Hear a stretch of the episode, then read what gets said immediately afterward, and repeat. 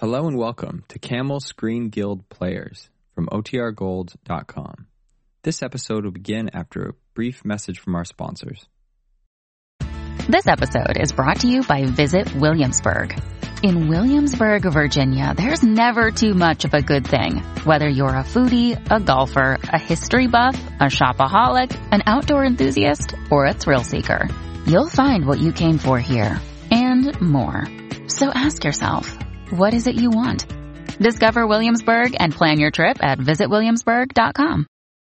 When you need mealtime inspiration, it's worth shopping Kroger, where you'll find over 30,000 mouth-watering choices that excite your inner foodie. And no matter what tasty choice you make, you'll enjoy our everyday low prices, plus extra ways to save, like digital coupons worth over $600 each week. You can also save up to $1 off per gallon at the pump with fuel points. More savings and more inspiring flavors make shopping Kroger worth it every time. Kroger, fresh for everyone. Fuel restrictions apply. Another day is here, and you're ready for it. What to wear? Check. Breakfast, lunch, and dinner? Check. Planning for what's next and how to save for it? That's where Bank of America can help. For your financial to-dos, Bank of America has experts ready to help get you closer to your goals.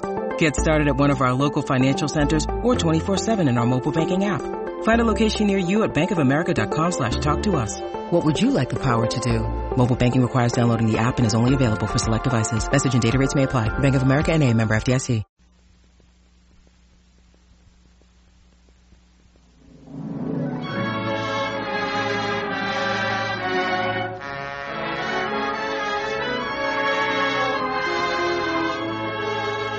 Lady Esther presents the Screen Guild Players.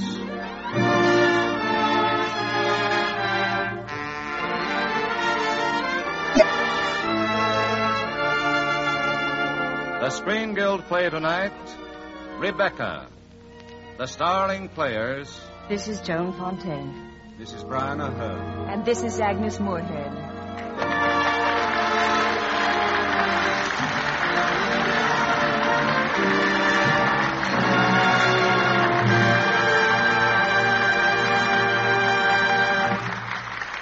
Tonight, Lady Esther presents the Screen Guild Players in a radio version of the popular novel and motion picture, Rebecca, starring Brian Aherne as Maxim de Winter, Agnes Moorehead as Mrs. Danvers, and Joan Fontaine in the role she immortalized on the screen.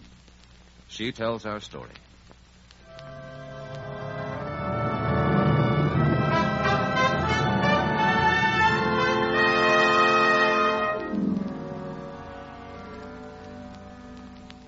Last night I went to Manderley again.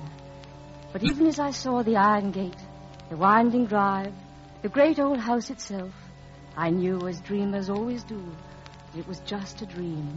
Manderley was no more. And we can never go back. That much is certain. Yet sometimes in my secret thoughts, I do go back to the strange days of my life, which began for me in the south of France. I was very young and very poor. And because I had no family of my own, I had taken employment as the paid companion of a rich old lady. That's how I happened to be in Monte Carlo. That's how I happened to meet Maxim de Winter. I was walking along the cliffs one day above the sea. I saw a man step toward the edge. To jump, I thought. And almost without knowing it, I cried out, No, no, stop! What the devil are you shouting about? Who are you? What are you staring at? Well, I, I'm sorry. I, I didn't mean to stare. I, I thought. Well, I thought you were oh, going to. oh, you did, did you? What are you doing here?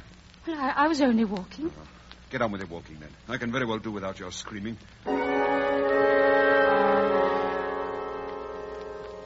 That afternoon, they told me who he was Maxim de Winter, the master of Manderley. They said his wife had died the year before, and that he'd come to Monte Carlo to forget. Oh, I had no right to hope. A dowdy, awkward, penniless girl. But when he spoke to me next day and apologized and asked to go along and watch me sketch, my heart leaped up into my throat and choked the frightened no I might have said. We saw a great deal of each other after that. He was all generosity and charm. We danced and talked, and then one night we walked along the sea. A very lovely night. The air like wine. You're very quiet this evening. I was thinking, I, I wish there could be an invention that bottled up memories like scent, and Then I could uncork the bottle and, and live the memory all over again. Sometimes the memory might grow stale. Or horrible. Stop biting your nails. Oh, I wish I were a woman of 36 dressed in black satin with a string of pearls. You wouldn't be here with me if you were. yeah, good heavens, what brought that on? Here, here, now. Blow your nose. I'm sorry, Mr. De Winter. Don't call me Mr. De Winter. I have a very impressive array of first names George, Fortescue, Maximilian.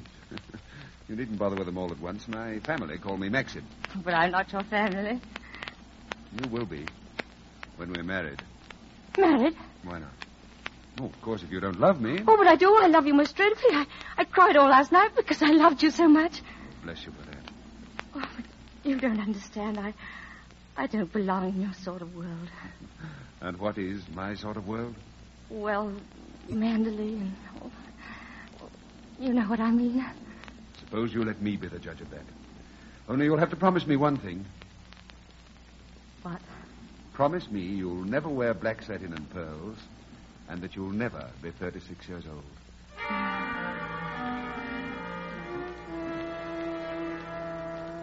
Mrs. Maxim de Winter, mistress of Manderley. Oh, I said it over and over again to myself, all through our honeymoon, and still I couldn't believe it was true. Then, suddenly, we were home at Manderley. The wide green lawns, the curving road, the vastness of the house itself. The staff lined up to welcome me. darling, this is Frank Crawley, who manages the estate. I'm glad to meet you, Mrs. De Winter. I'm terribly happy for Maxim's sake. And this is Frith, the butler. We're glad to welcome, madam. Robert, the second man. We hope madam will like it here. The cooks, the maids, the gardeners, they all seemed glad to have me there. All but the housekeeper, Mrs. Danvers. Alice will come up and help you dress, madam. Thank you, Mrs. Danvers. Alice is the parlor maid. She'll look after you till your own maid arrives. Oh, but I haven't any maid. I, well, I'm sure Alice will do very nicely. I'm afraid not, madam. It's usual for ladies in your position to have a personal maid. Well, if you think so. Mrs. Danvers, I do hope we'll be friends. This sort of life is new to me, and I'll, I'll rely on you. You've been here at Manderley for a long time, haven't you? I came when the first Mrs. De Winter was a bride. Oh.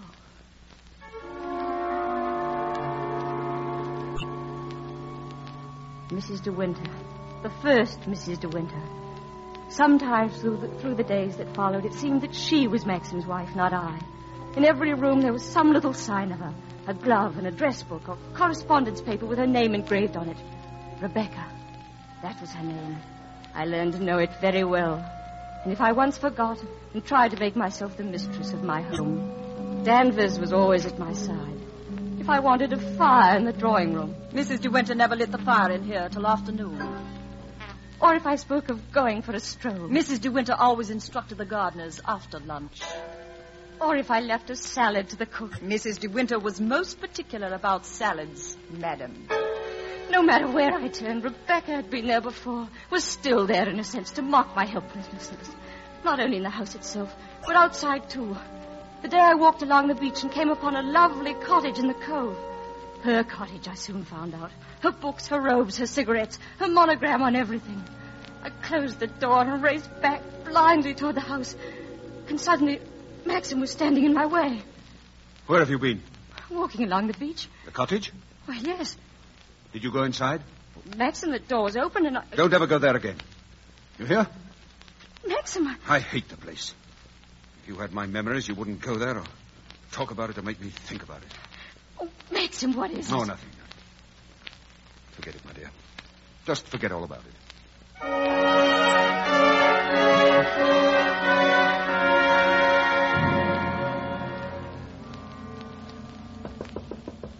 Yes? Oh, good morning, Mrs. De Winter. Come in.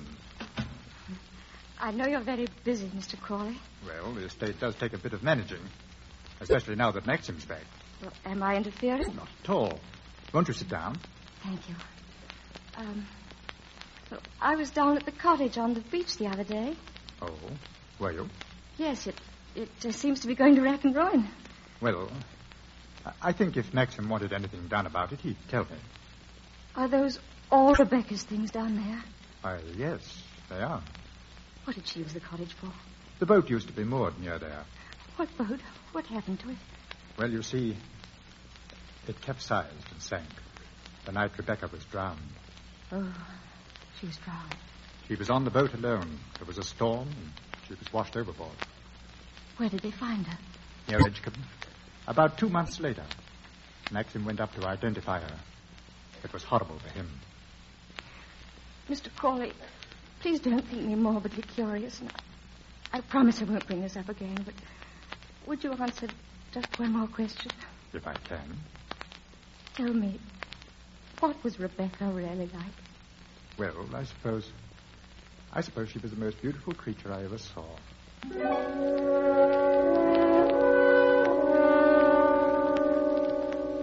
She'd been beautiful, very beautiful. And Maxim still loved her.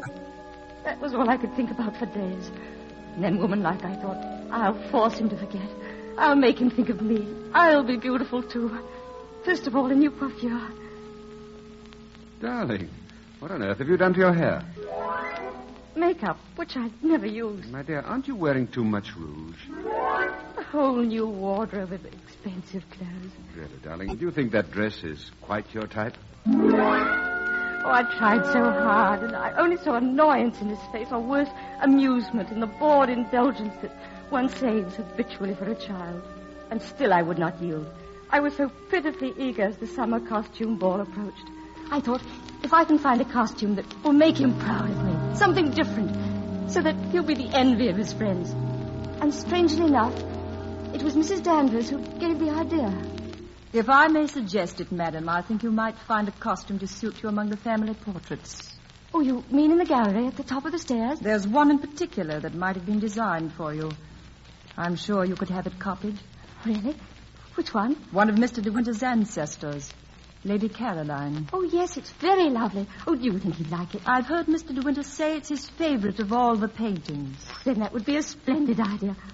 Thank you, Mrs. Danvers. I'm very grateful. I'm very grateful indeed.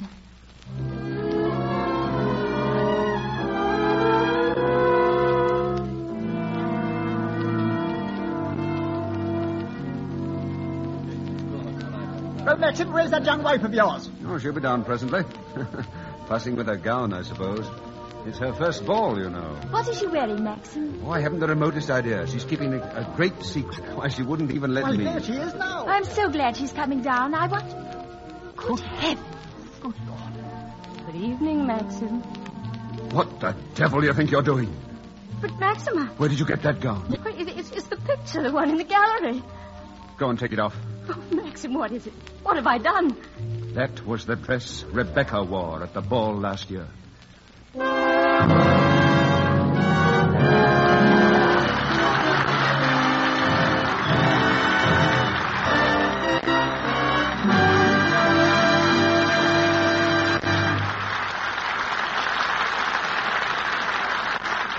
So ends Act One of Rebecca, starring Joan Fontaine, Brian Aherne, and Agnes Moorehead.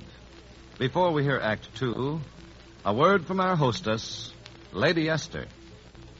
Sometimes I see a girl who has what I call an old fashioned face because her face is too heavily made up. And the reason I call a heavily made up face old fashioned is because that artificial look is as out of date as, well, as the clothes you wore in the 20s. The type of beauty that's in style today is a fresh, natural looking beauty. Many women don't realize that sometimes it's the powder they use which gives them that made up, powdery look. Not until they discover what a big difference there can be in face powders.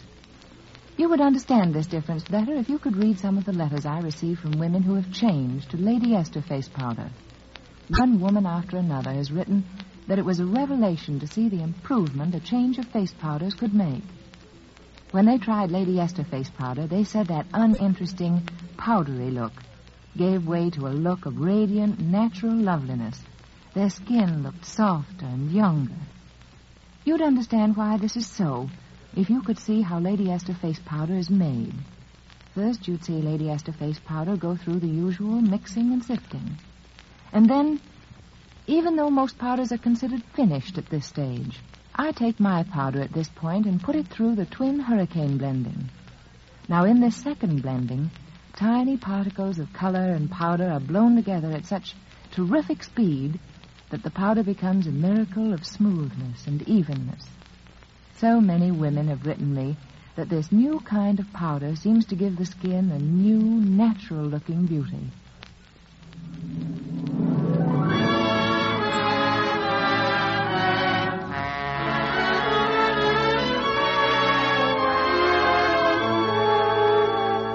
The curtain rises on Act Two of Rebecca, starring Brian Aherne as Maxim De Winter, Joan Fontaine as the second Mrs. De Winter, and Agnes Moorehead as Mrs. Danvers.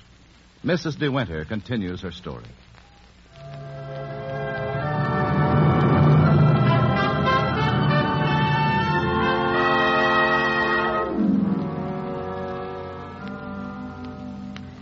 I thought my world had ended when Maxim spoke to me that way.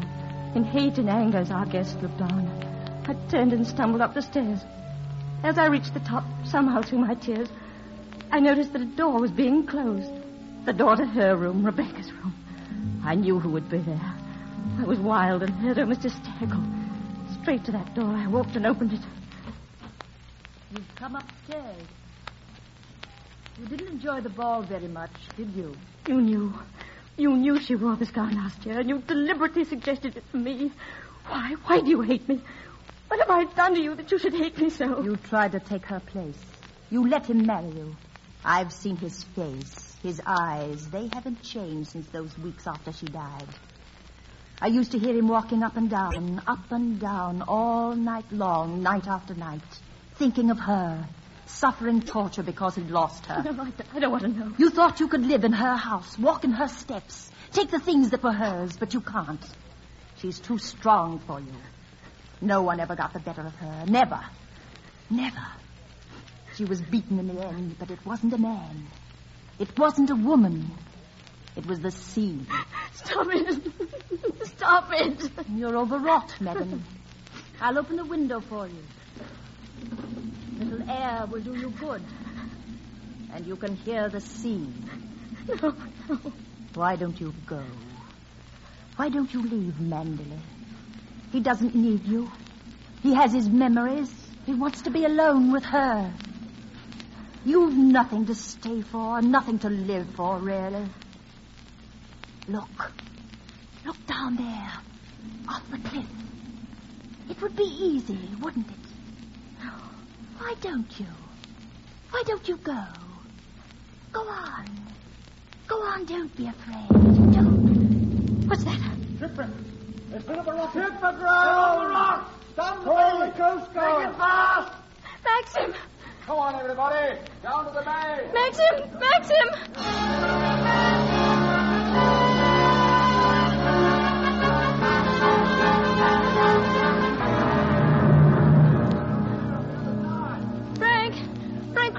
Right here. Mrs. De Winter, you shouldn't be out. It's almost dawn. Frank, have you seen Maxim anywhere? Uh, not for an hour or more. I thought he'd gone back to the house. No, he hasn't been at the house at all. I'm worried. Frank, you are too. I can see it in your face. There's something wrong. Well, uh, Tell me, what is it? the diver who went down to inspect the bottom of the ship found the hull of another boat, a little sailboat. Frank, is it... Yes, it's Rebecca's. Where is it, Frank? In the cottage. He said he wanted to be alone.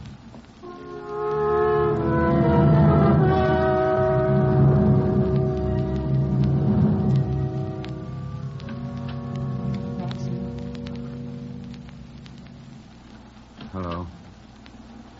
Maxim, you haven't had any sleep. I've been worried about you. You love me very much, don't you? Yes, of course. Thank you. I wanted to hear you say it just once more. Oh, but I'll say it many times again. All my life. No. No, it's all over now. Rebecca has won. Max, what are you saying? They sent a diver down. He found another boat. Yes, I know. Rebecca's boat. Oh, it's terrible for you now, but maybe soon. It's going to be worse. The diver broke one of the ports and looked into the cabin. There's a body in there. Then she wasn't alone. Someone was with her. I'm afraid not. There was no one with her. It's Rebecca's body that's lying in there. Oh, no. When I identified that other woman, I knew it wasn't Rebecca. I knew where Rebecca's body was. Lying in that cabin at the bottom of the sea. How did you know? Because I put it there. Now, will you look in my eyes and tell me that you love me very much? Maxim. You see, I was right. It's all over now. Oh, no, you're not to say that. I love you more than anything in the world. I've always loved you. Even when I knew you were thinking of her. Oh, You don't understand. Whenever you touched me, I knew you were comparing me to her. Whenever you looked at me, spoke to me, walked in the garden with me, I knew you were thinking, this I did with Rebecca. And this, this. You thought I loved Rebecca? You thought that? I hated her. Hated her? I never had a moment's happiness with her. She was incapable of love, or tenderness, or even simple decency. Oh, you didn't love her. You didn't She love used to her. taunt me with her faithlessness, with how we'd fooled the world, with, with what a, a rotten fraud our marriage was. She knew what the family name meant to me. That I'd suffer anything rather than drag it through the muck of a divorce. Can you understand how I felt? Of course I can. She was very clever about her affairs at first. And after a while, she began to go careless. Why, why, she even had one of her friends visit her here. Here, in this very cottage. I wonder about that. I told her if I found him on the grounds, I'd shoot them both. And then one night, when she thought I'd gone to London, I, I came here, hoping to surprise them. But he hadn't arrived as yet. She laughed at me, and she said, Maxim, you know, if I ever have a child, no one could prove that it isn't yours. Hmm, she must have read what was in my mind, because she laughed again, and she asked, What is it, Maxim? Are you going to kill me? Well, I, I suppose I went mad for a moment. I must have struck her. She stood staring at me. She, she, she looked almost triumphant. And then she fell. Her, her head hit a heavy piece of ship's tackle. And when I bent down to help her, she was dead. But you didn't kill her. It was an accident. I didn't think anyone would believe me. I, I lost my head. I, I carried her out to the boat. I, I put her in the cabin. When we seemed a safe distance from shore, I, I opened the seacocks and the water poured in. And then I, I pulled away in the dinghy and watched her sink. But Maxim, no one knows. Only you and I. Then, darling, you're safe. Rebecca's dead. That's what we've got to remember. She's dead. She can't speak. She can't harm you anymore. I identified that other woman. Oh, you could have made a mistake. Oh, darling, darling, I won't let you go now. Oh, it's too late. I've loved you very much. I shall always love you. But her shadow was between us all along. I knew that Rebecca would win in the end. No, no. She hasn't won. No matter what happens now, she hasn't won. Maxim, Hello? Ah. Yes, Frank? Oh, Colonel Julian? Yes, yes, of course. I'll be right up. who is it, Maxim? Who's Colonel Julian? Chief Constable of the county. Wants to talk to me.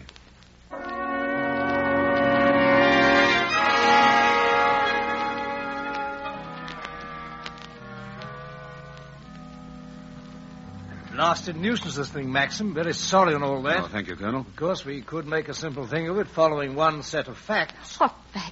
Well, suppose Mrs. De Winter was in the cabin and a squall hit the boat with no one at the helm. And probably the door jammed and she couldn't get on deck again. Exactly.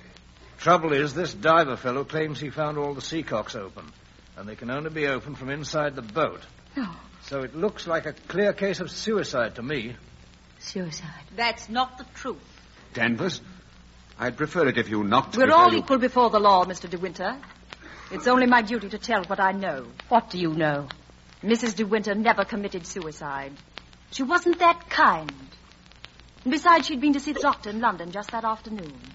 Dr. Baker on Goldhawk Road. Come, come now. What's that got to do with it? Mrs. De Winter had everything in the world to live for. The doctor had told her she was going to have a child.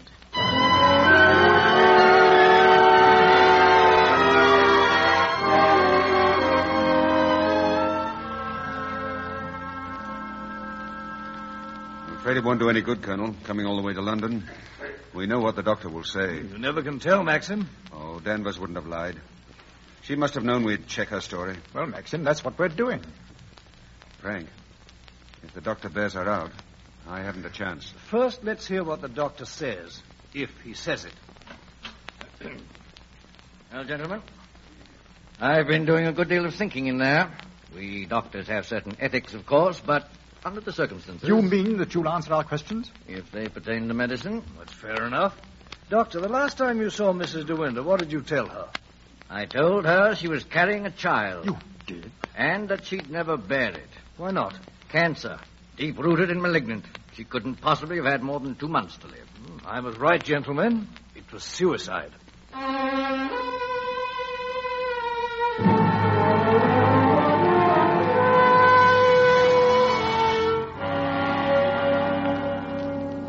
Maxim, there are certain laws about speed, you know. When I telephoned, she said she'd wait up. Frank, there's uh, there's something you don't know. No, there isn't. I didn't kill Rebecca, Frank. But I know now that when she told me about the child, she wanted me to kill her. That was her plan. I don't think about it anything more. Don't even Frank, look. Look over that hill. That's strange. It's too early for the dawn. That's not the dawn. That's fire. Frank, that's Manderley.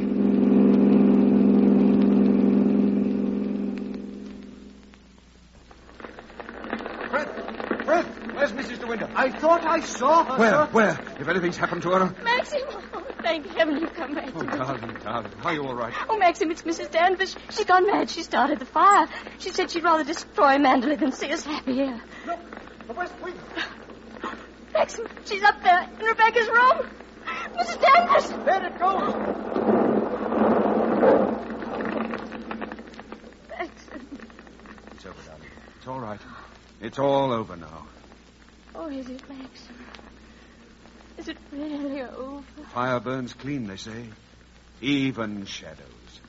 Even shadows. No more shadows between us, Maxim. No more shadows. Ever.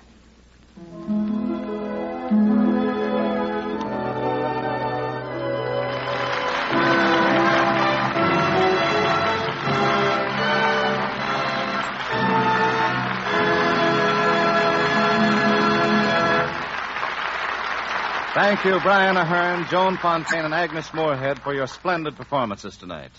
Incidentally, this is Miss Fontaine's second program this season with the Lady Esther Screen Guild Players. I've enjoyed it, Mr. Bradley. Knowing that the benefits of these programs go to support the Motion Picture Relief Fund makes our appearances here a real pleasure. And now, here's a word from one of our best known beauty authorities, Lady Esther. Thank you, Miss Fontaine. The other day I was telling a group of women about raw face powder. And one of them said to me, Raw face powder? What do you mean by raw powder? Well, I took her into my laboratory and showed her what I meant. First, I showed her Lady Esther face powder being mixed and sifted, the way most face powder is made. I let her look at it under a microscope and even try it on her skin. Oh, it's much smoother and finer than the powder I use, my visitor remarked. But it's not smooth enough for me, I said. I call Lady Esther face powder raw powder at this point, and I put it through a second process. Then I took her into another room and showed her how my powder, first mixed in the usual way, is then blown by twin hurricanes.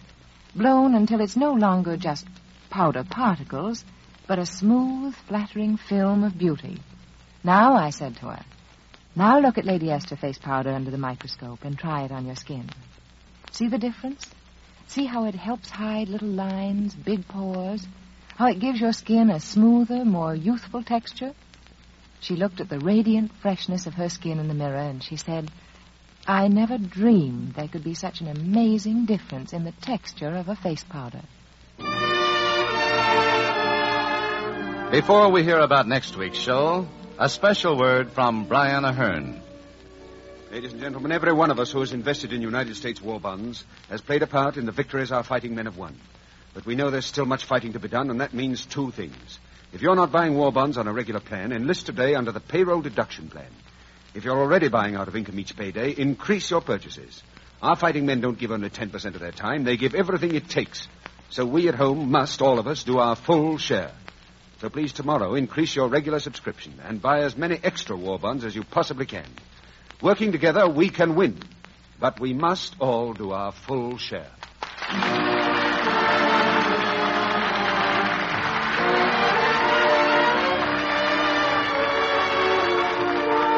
Next week, the Lady Esther Screen Guild players will present the delightful comedy of errors in a department store, The Devil and Miss Jones. And it stars Laraine Day, George Murphy, and Charles Coburn. Be sure to listen. Joan Fontaine and Agnes Moorehead can soon be seen in the 20th Century Fox production, Jane Eyre. Brian Aherne is currently starring in Columbia's picture, First Comes Courage. The story, Rebecca, and Miss Fontaine's appearance were through the courtesy of David O. Selznick. Music on tonight's program was arranged and conducted by Wilbur Hatch. To save materials, buy the larger size of Lady Esther face cream. Truman Bradley speaking for Lady Esther, saying thank you and good night.